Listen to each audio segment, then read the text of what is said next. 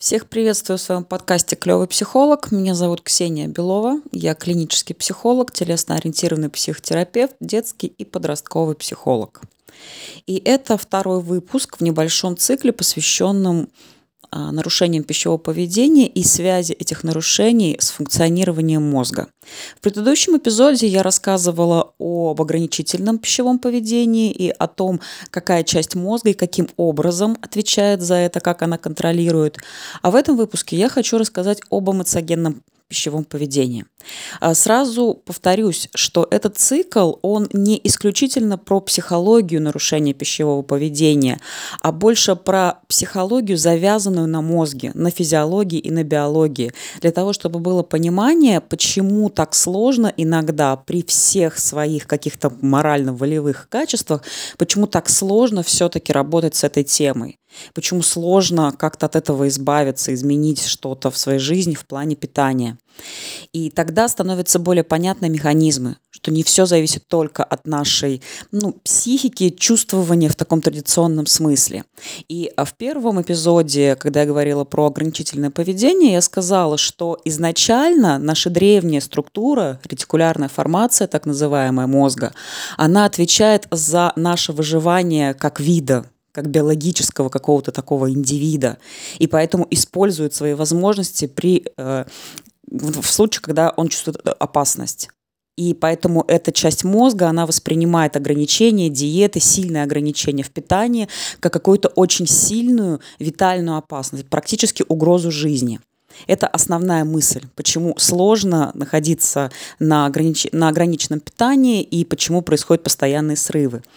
И в этом смысле, конечно, эмоциогенное пищевое поведение, оно очень сильно связано. И практически всегда оно идет вместе с ограничительным пищевым поведением.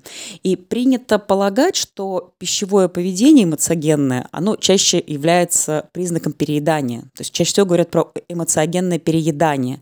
И действительно, в большинстве большинстве случаев при нарушении э, питания по такому типу речь идет все-таки о переедании, но далеко не всегда.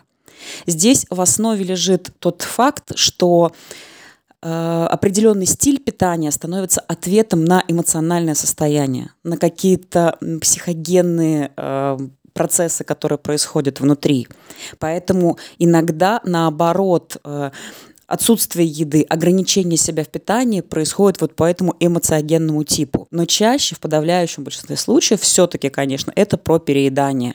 Это про то, когда человек начинает заедать, да, как это обычно говорят, заедать свои эмоции, свое эмоциональное состояние.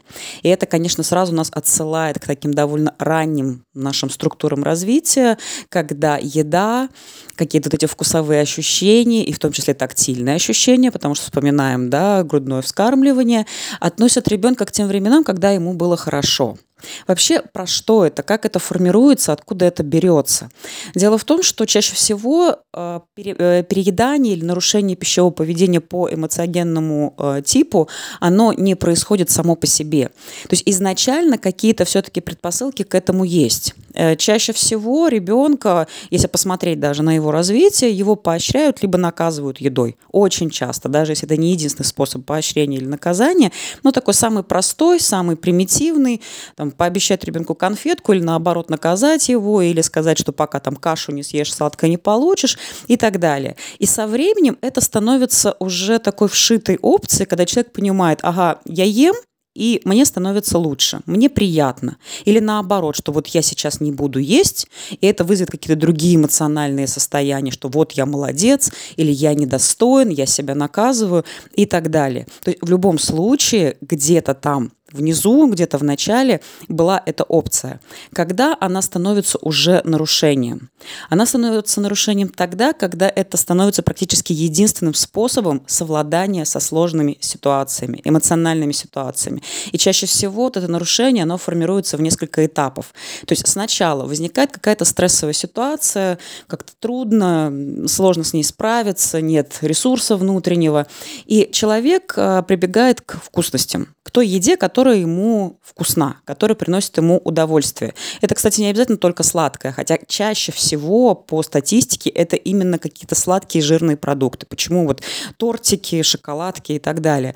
Но далеко не всегда. Это могут быть пельмени, какие-нибудь, я не знаю, чебуреки, ну, все что угодно. То есть тут самое главное, что для человека это удовольствие, что ему это приятно, и ему на какой-то момент становится легче. И довольно быстро мозг соображает, ага, мне от этого хорошо.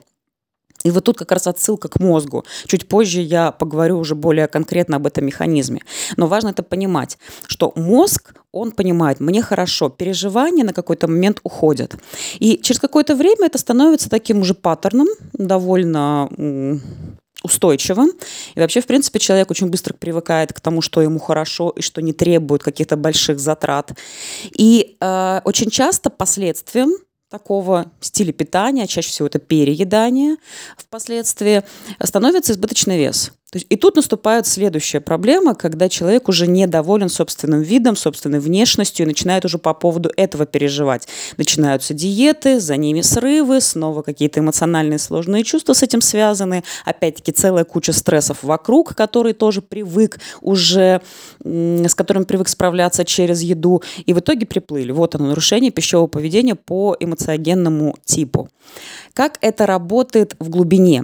Дело в том, что за ну, такой стиль питания по большей части, отвечает такая структура мозга, которая носит название лимбической, и она отвечает за эмоции. И об этом говорил в своей теории триединого мозга Пол Маклин, и он же говорил о том, что самой древней структурой является ретикулярная, либо рептилоидная часть мозга, а вторая – это лимбическая, и отвечает за эмоции, за чувствование.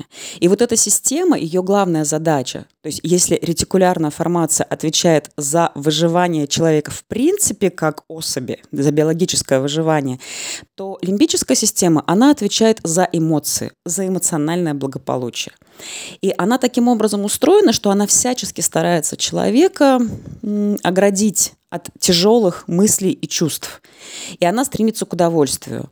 И тут сразу становится понятным, откуда наше желание, например, там, не заниматься чем-то полезным или спортом, там, или чтением, образованием, а желание, например, скроллить ленту или там, смотреть телек, или просто как-то вот так вот туда-сюда фланировать, потому что для вот этой вот э, эмоциональной составляющей так проще как бы не нужны никакие усилия, сохраняется энергия необходимая как бы на какие-то будущие там совершения, подвиги или просто на выживание.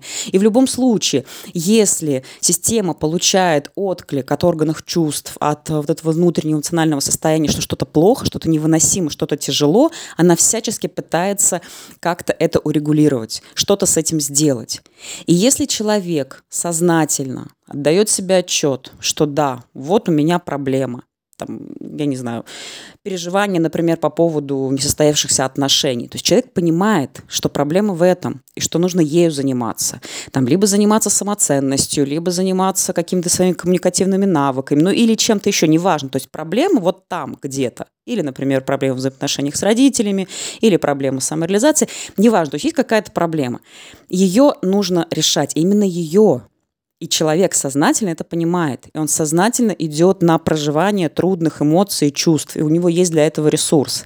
Ситуация, когда он не готов, не может, не хочет, отказывается работать с этой как бы ядерной глубинной проблемой, когда он предпочитает получить вот это моментное удовольствие, чтобы психике стало легче, потому что его мозг ему диктует, давай, пойди, иди, съешь тортик.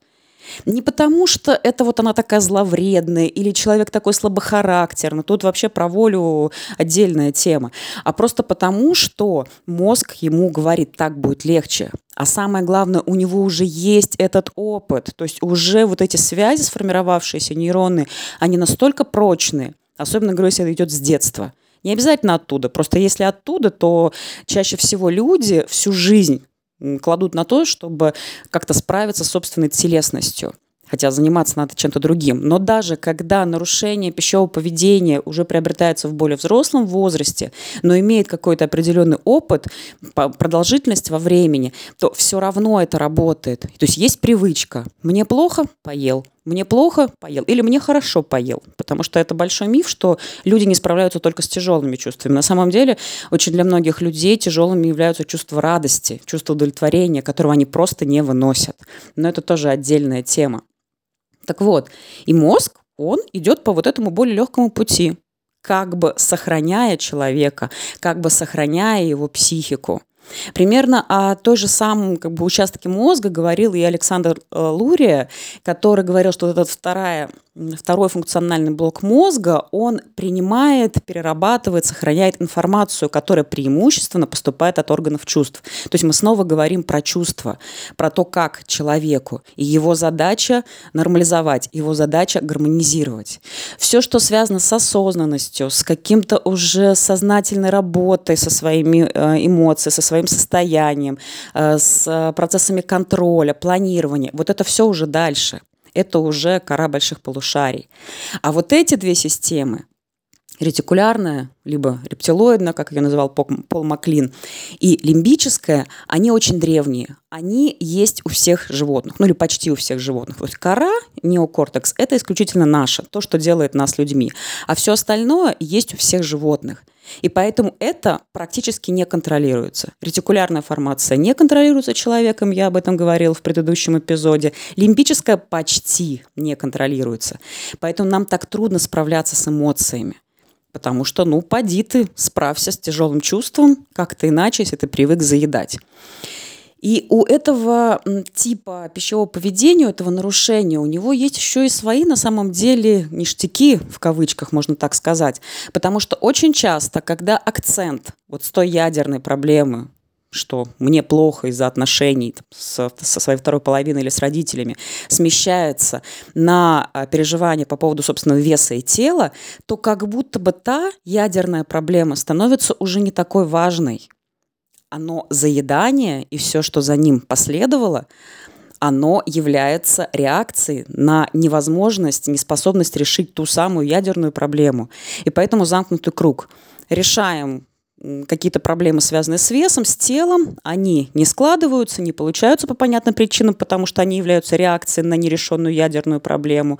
И в то же самое время акцент с ядерной проблемы, он перенесен на сферу телесности, веса, недовольства э, собственным телом. И, конечно, таким образом это не решается. Но причем здесь мозг? Совершенно точно, при том, что он старается всячески нашу жизнь облегчить. Поэтому в следующий раз, когда вы, например, там, переев или съев какую-то конфетку, вы начинаете себя просто гнобить в прямом смысле этого слова, да, какое ничтожество, тряпка, нет у меня силы воли и так далее, практически нереально с этим справиться. Во всяком случае, в том формате, в котором люди пытаются это сделать. У нас же как, с понедельника новая жизнь, там, или с Нового года. Или вот завтра все, сажусь на жесткую диету, занимаюсь спортом так, и так далее. А с чего вдруг? И для мозга полундра, у нас завтра просто мир меняется. И вы серьезно думаете, что мозг к этому готов?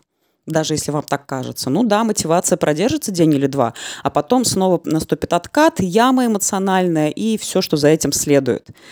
Потому что у мозга уже есть сложившаяся система. Особенно, еще раз говорю, она идет с детства.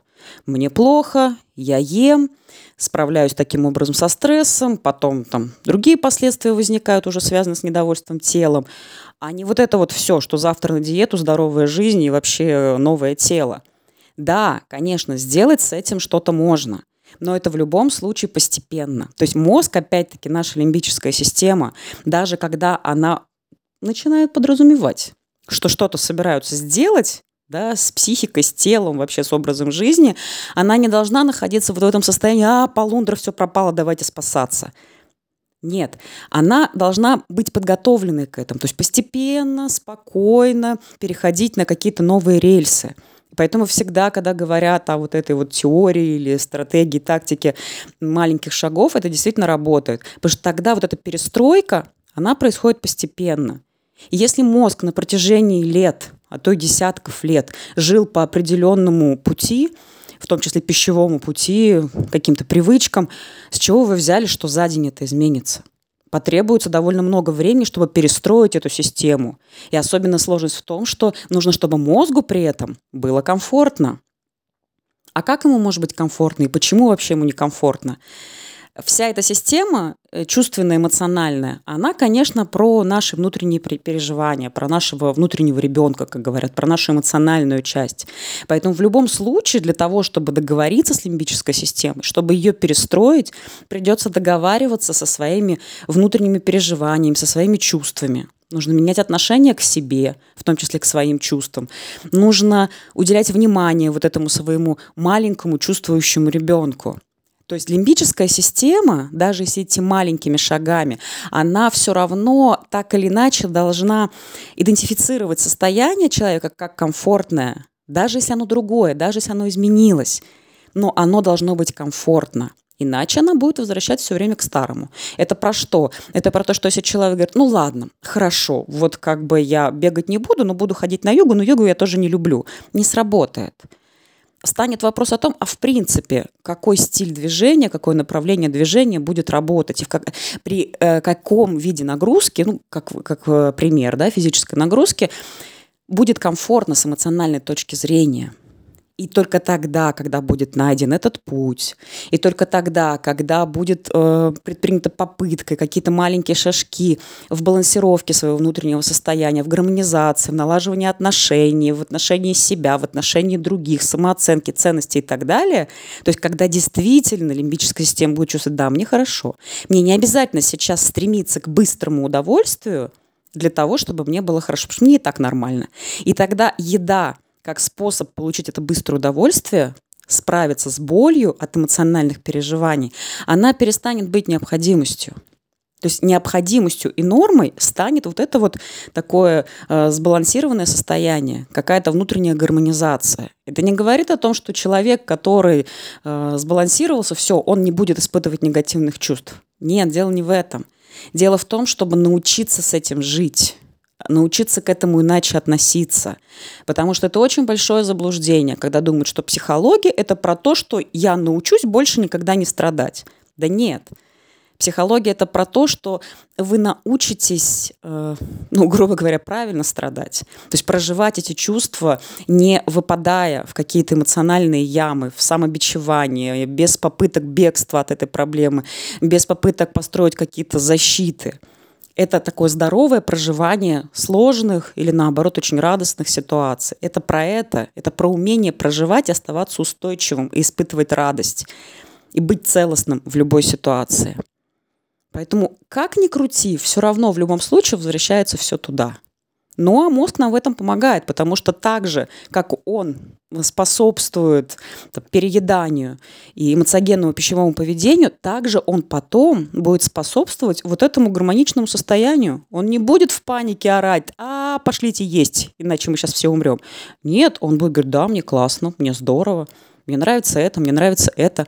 И ем я только потому, что я хочу есть. Это тоже один из моментов, когда люди не осознают и не могут описать свои чувства.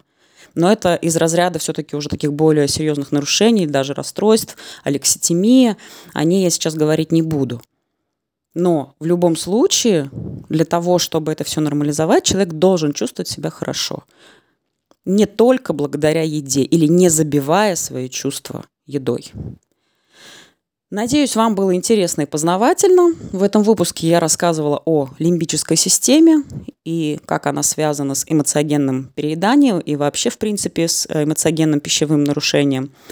И если у вас есть вопросы, вы можете их задавать. А в следующий раз я расскажу о том, как устроено, как функционирует э, переедание или нарушение пищевого поведения по такому внешнему фактору. Экстернальное пищевое поведение оно называется. Все, всем пока!